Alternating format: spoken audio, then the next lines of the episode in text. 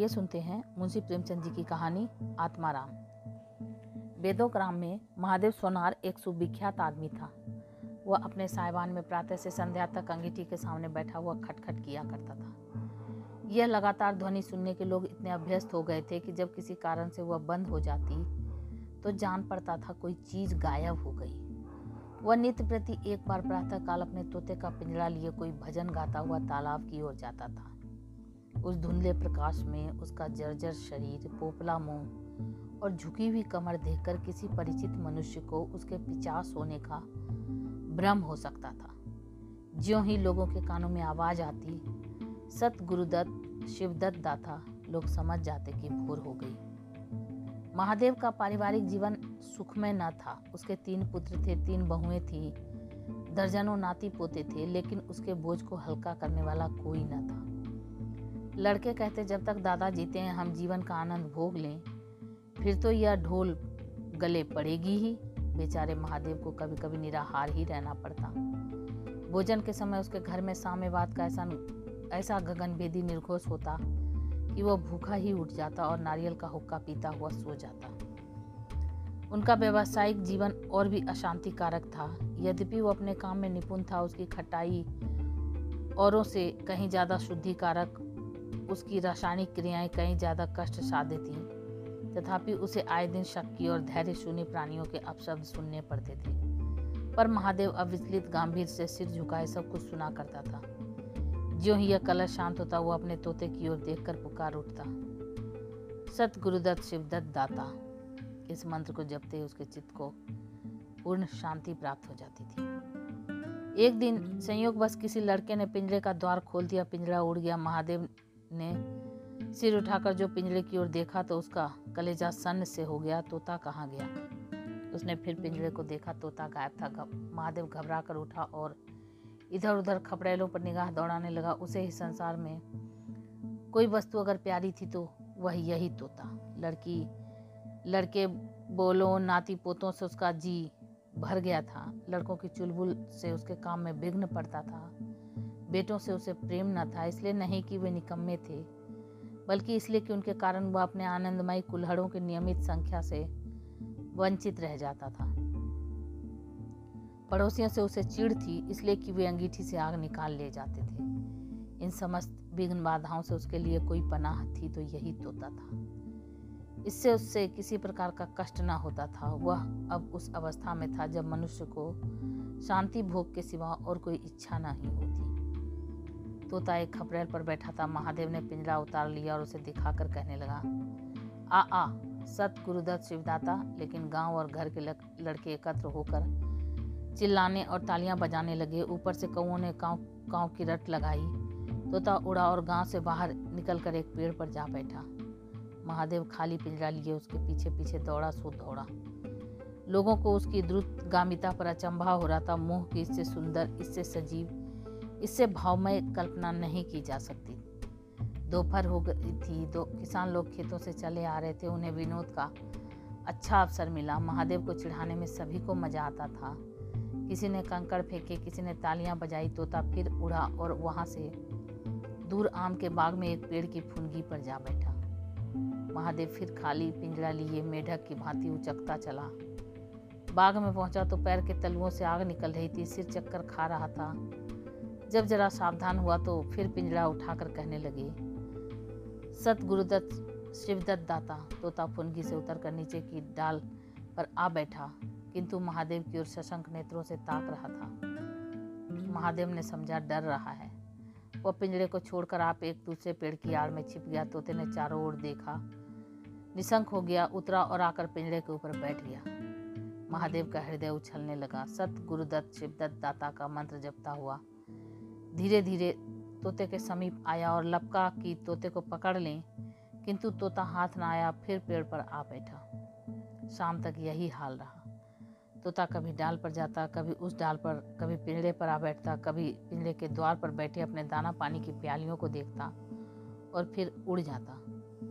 बुढ़ा अगर मूर्तिमान मुँह था तो तोता मूर्तिमयी माया। यहाँ तक कि शाम हो गई, माया और मुँह का यह संग्राम अंधकार में विलीन हो गया। रात हो गई चारों ओर, निविड़ अंधकार छा गया। तोता ना जाने कहाँ पत्तों में छिपा बैठा था। महादेव जानता था कि रात को तोता कहीं उड़कर नहीं जा सकता और ना ही पिंजड़े में आ सकता है। फिर भी वह उस जगह से हिलने का नाम न लेता था। आज उसने दिन भर कुछ नहीं खाया। रात के भोजन का समय भी निकल गया। पानी की बूंद भी उसके कंठ में न गई, लेकिन उसे न भूख थी, न प्यास। तोते के बिना उसे अपना जीवन निस्सार, शुष्क और सूना जान पड़ता था। वह दिन रात काम करता था, इसलिए कि यह उसकी अंत प्रेरणा थी। जीवन के और काम इसलिए करता था कि आदत थी। इन कामों में उसे अपनी सजीवता का लेश मात्र विज्ञान न होता था। तोता ही वह वस्तु था जो उसे चेतना की याद दिलाता था। उसका हाथ से जाना जीव का देह त्याग करना था। महादेव दिन भर भूखा, प्यासा, थका, मांदा रहकर झपकियाँ ले लेता। किंतु एक क्षण में फिर चौंक कर आँखें खोल देता। उस विस्तृत अंधकार में उसकी आवाज़ सुनाई देती सत गुरुदत्त शिवदत्त दाता। आधी रात गुजर गई, सहसा वह कोई आहट पाकर चौंका। एक दूसरे वृक्ष के नीचे एक धुंधला दीपक जल रहा है और कई आदमी बैठे हुए आपस में कुछ बातें कर रहे हैं। वे सब चिलम पी रहे थे। तंबाकू की महक ने उसे अधीर कर दिया, उच्च स्वर में बोली सत गुरुदत्त शिवदत्त दाता और उन आदमियों की ओर चिलम पीने चला गया। किंतु जिस प्रकार बंदूक की आवाज़ सुनते हिरन भाग जाते हैं, उसी प्रकार उसे आते देख कर सबके सब उठ भागे। कोई इधर गया, कोई उधर गया। महादेव चिल्लाने लगा, ठहरो ठहरो।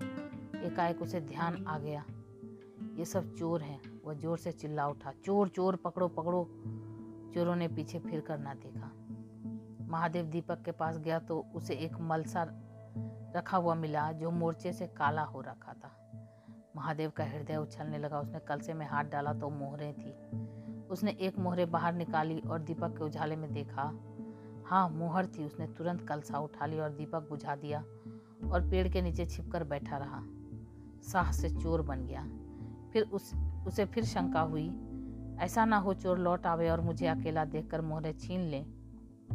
उसने कुछ मोहर कमर में बांधी, फिर एक सूखी लकड़ी से ज़मीन की मिट्टी हटाकर कई गड्ढे बनाए, उन्हें मोहरों से भरकर मिट्टी से ढक दिया। महादेव के अंतर नेत्रों के सामने अब एक दूसरा जगत था।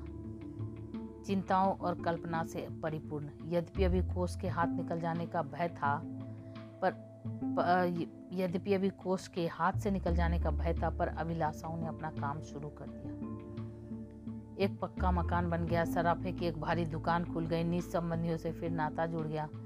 विलास की सामग्रियाँ एकत्रित हो गई। जब तीर्थ यात्रा करने चले तो वहाँ से लौटकर बड़े समारोह से यज्ञ ब्रह्म भोज हुआ। इसके पश्चात एक शिवालय और कुआँ बन गया। एक बाग भी लग गया और वह नित्य प्रति कथा पुराण सुनने लगा। साधु संतों का आदर सत्कार होने लगा। अकस्मात उसे ध्यान आया, कहीं चोर आ जाए? तो मैं भागूँगा क्यों कर? उसने परीक्षा करने के लिए कलसा उठाया और 200 पग तक बेतहासा भागा हुआ चला गया। जान पड़ता था उसके पैरों में पड़ लग गए। चिंता चिंता शांत हो गई, इन्हीं कल्पनाओं में रात व्यतीत हो गई। उषा का आगमन हुआ, हवा जागी, चिड़िया गाने लगी, सहसा महादेव के कानों में आवाज़ आई। सतगुरुदत्त, शिवदत्त दाता राम के चरण में चित लगा। यह बोल सदैव महादेव की जिह्वा पर रहता था। दिन में शास्त्रों ही बार ये मुख ये शब्द उसके मुँह से निकलते थे, पर उनका धार्मिक भाव कभी भी उसके अंतरकरण को स्पर्श न करता। जैसे किसी बाजे से राग निकलता हो, उसी प्रकार उसके मुँह से यह बोल निकलता था। निरर्थक और प्रभाव शून्य। तब उसका हृदय रूपी वृक्ष पत्र पल्लव विहीन था। यह निर्मल वायु उसे गुंजरित न कर सकती थी। पर अब वह वृक्ष में कोपले और शाखाएँ निकल आई थी। इन वायु प्रवाह से झूम उठा, गुंजित हो गया। अरुणोदय का समय था, प्रकृति एक अनुरागमय प्रकाश में डूबी हुई थी। उसी समय तोता पैरों को जोड़े हुए ऊँची डाल से उतरा, जैसे आकाश से कोई तारा टूटे और आकर पिंजरे में बैठ गया। महादेव प्रफुल्लित होकर दौड़ा और पिंजरे को उठाकर बोला, आओ आत्माराम, तूने कष्ट तो बहुत दिया, पर मेरा जीवन भी सफल कर दिया। अब तुम्हें चांदी के पिंजरे में रखूँगा और सोने से मर दूँगा उसके रोम रोम के परमात्मा के गुणानुवाद की ध्वनि निकलने लगी। प्रभु, तुम कितने दयावान हो, यह तुम्हारा असीम वात्सल्य है, नहीं तो मुझ पापी पतित प्राणी कब इस कृपा के योग्य था? इस पवित्र भाव से आत्मा विह्वल हो गई, वह अनुरक्त होकर उठा। सत गुरुदत्त शिवदत्त दाता, राम के चरण में चित लगा। उसने एक हाथ में पिंजरा लटकाया, बगल में कलसा दबाया और घर चला। महादेव घर पहुँचा तो भी कुछ अंधेरा था। रास्ते में एक कुत्ते के सिवा और किसी से भेंट न हुई और कुत्तों को मोहरों से विशेष प्रेम नहीं होता। उसने कलसे को एक नाद में छुपा दिया और कोयले से अच्छी तरह ढककर अपनी कोठरी में रखाया। जब दिन निकल गया तो सीधे पुरोहित के घर पहुँचा। पुरोहित पूजा पर बैठे सोच रहे थे। कल ही मुकदमे की पेशी है और अभी तक हाथ में कौड़ी भी नहीं। यजमानों में कोई सांस भी लेता। इतने में महादेव ने पा पालागन की, पंडित जी ने मुँह फेर लिया, यह अमंगल मूर्ति कहाँ से आ पहुँची? मालूम नहीं। दाना भी मयसर होगा या नहीं? रुष्ट होकर पूछा, क्या है जी? क्या कहते हो? जानते नहीं हम इस समय पूजा पर रहते हैं? महादेव ने कहा, महाराज, आज मेरे यहाँ सत्यनारायण की कथा है। पुरोहित जी विस्मित हो गए, कानों पर विश्वास न हुआ। महादेव के घर कथा का होना उतनी ही असाधारण घटना थी, जितनी अपने घर से किसी भिखारी के लिए भीख निकालना। पूछा, आज क्या है? महादेव, कुछ नहीं, ऐसा इच्छा हुई कि आज भगवान की कथा सुन लूँ। प्रभात ही से तैयारी होने लगी। वेदों के निकटवर्ती गाँव में सुपारी फिरी कथा के उपरांत भोज का भी न्यवता था। जो सुनता आश्चर्य करता, आज रेत में दूब कैसे जमी? संध्या समय सब लोग जमा हो गए। पंडित जी अपने सिंहासन पर विराजमान हुए। तो महादेव खड़ा होकर उच्च स्वर में बोला भाइयों, मेरी सारी उम्र छल कपट में कट गई। मैंने ना जाने कितने आदमियों को दगा दी, कितने खरे को खोटा दिया, पर अब भगवान ने मुझ पर दया की। वो मेरे मुँह की कालिक को मिटाना चाहते मैं आप सब भाइयों में ललकार कर कहता हूँ कि जिसका मेरे जिम में जो कुछ निकलता हो, जिसकी जमा मैंने मार ली जिसके चोखे माल का खोटा कर दिया, वो आकर अपनी एक एक कौड़ी चुका ले। अगर कोई यहाँ ना आ सका हो तो आप लोग उससे जाकर कह दीजिए। कल से एक महीने तक जब जी चाहे आए और अपना हिसाब चुकता कर ले। गवाही साखी का काम नहीं, सब लोग सन्नाटे में आ गए। कोई मार्मिक भाव से सिर हिलाकर बोला, हम कहते थे ना, किसी ने अविश्वास से कहा, क्या खाकर भरेगा, हज़ारों को टोटल हो जाएगा? एक ठाकुर ने ठटोली की, और जो लोग सुरधाम चले गए? महादेव ने उत्तर दिया, उसके घर वाले तो होंगे, किंतु इस समय लोगों की वसूली की इतनी इच्छा न थी जितनी यह जानने की कि इसके पास धन मिल कहाँ से आ गया। किसी को महादेव के पास आने का साहस न हुआ। देहात के आदमी थे, गड़े मुर्दे उखाड़ना क्या जाने? फिर प्रायः लोगों को याद भी न था कि उन्हें महादेव से क्या पाना है और ऐसे पवित्र अवसर पर भूल चूक हो जाने का भय उनका मुँह बंद किए हुए था। सबसे बड़ी बात यह थी कि महादेव की साधुता ने उन्हें वशीभूत कर लिया था।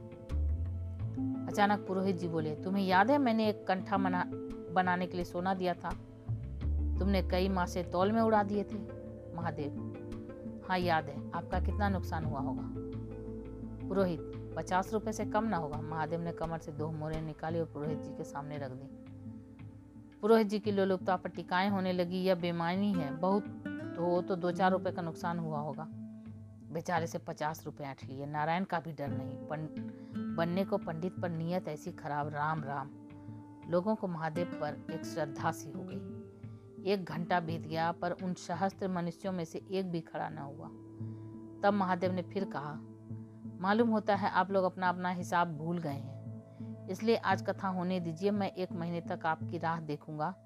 इसके पीछे तीर्थ यात्रा करने चला जाऊँगा। आप सब भाइयों से मेरी विनती है कि आप मेरा उद्धार करें। एक महीने तक महादेव लेनदारों की राह देखता रहा, रात को चोरों की भय से नींद ना आती, अब वह कोई काम न करता, शराब का चस्का भी छूटा, साधु अभ्यागत जो द्वार पर आ जाते, उनका यथा योग्य सत्कार करता दूर दूर उसका सुयस फैल गया। यहाँ तक कि महीना पूरा हो गया और एक आदमी भी हिसाब लेने न आया। अब महादेव को ज्ञान हुआ कि संसार में कितना धर्म, कितना सदव्यवहार है। अब उसे मालूम हुआ कि संसार बुरों के लिए बुरा है और अच्छे के लिए अच्छा। इस घटना को हुए पचास वर्ष बीत चुके हैं, आप वेदों जाइए तो दूर ही से एक सुनहला कलश दिखाई देता है, वह ठाकुर द्वारे का कलश है। उससे मिला हुआ एक पक्का तालाब है, जिसमें खूब कमल खिले रहते हैं। उसकी मछलियाँ कोई नहीं पकड़ता, तालाब के किनारे एक विशाल समाधि है। यही आत्माराम का स्मृति चिन्ह है। उनके संबंध में विभिन्न किवदंतियाँ प्रचलित है। कोई कहता है, वह रत्न जटित पिंजरा स्वर को चला गया। कोई कहता, वह सत गुरुदत्त कहता हुआ अंतर्धान हो गया। पर यथार्थ यह है कि उस पक्षी रूपी चंद्र को किसी बिल्ली रूपी राहु ने ग्रस लिया। लोग कहते हैं, आधी रात को अभी तक तालाब के किनारे आवाज़ आती है। सतगुरुदत्त, शिवदत्त दाता राम के चरण में चित लगा। महादेव के विषय में भी कितनी ही जन श्रुतियाँ हैं। उनमें सबसे मानी यह है कि आत्मा राम के समाधिस्थ होने के बाद वह कई सन्यासियों के साथ हिमालय चला गया और वहाँ से लौट कर न आया। उसका नाम आत्माराम प्रसिद्ध हो गया।